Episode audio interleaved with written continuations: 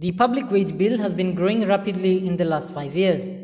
The amount of funds used in paying public servants has increased from 465 billion in 2013 to 650 billion shillings as of 2018.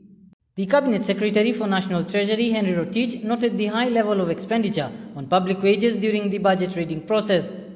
The Salaries and Remuneration Commission recently conducted a study on the public sector wage bill to identify areas where there is a wastage or fraud. The study by SRC revealed that the public service in Kenya is mainly comprised of an aging population. County executive committees have the largest number of workers who have attained the retirement age of 60 years. The findings by SRC agree with the report produced by the Capacity Assessment and Review of the Public Service.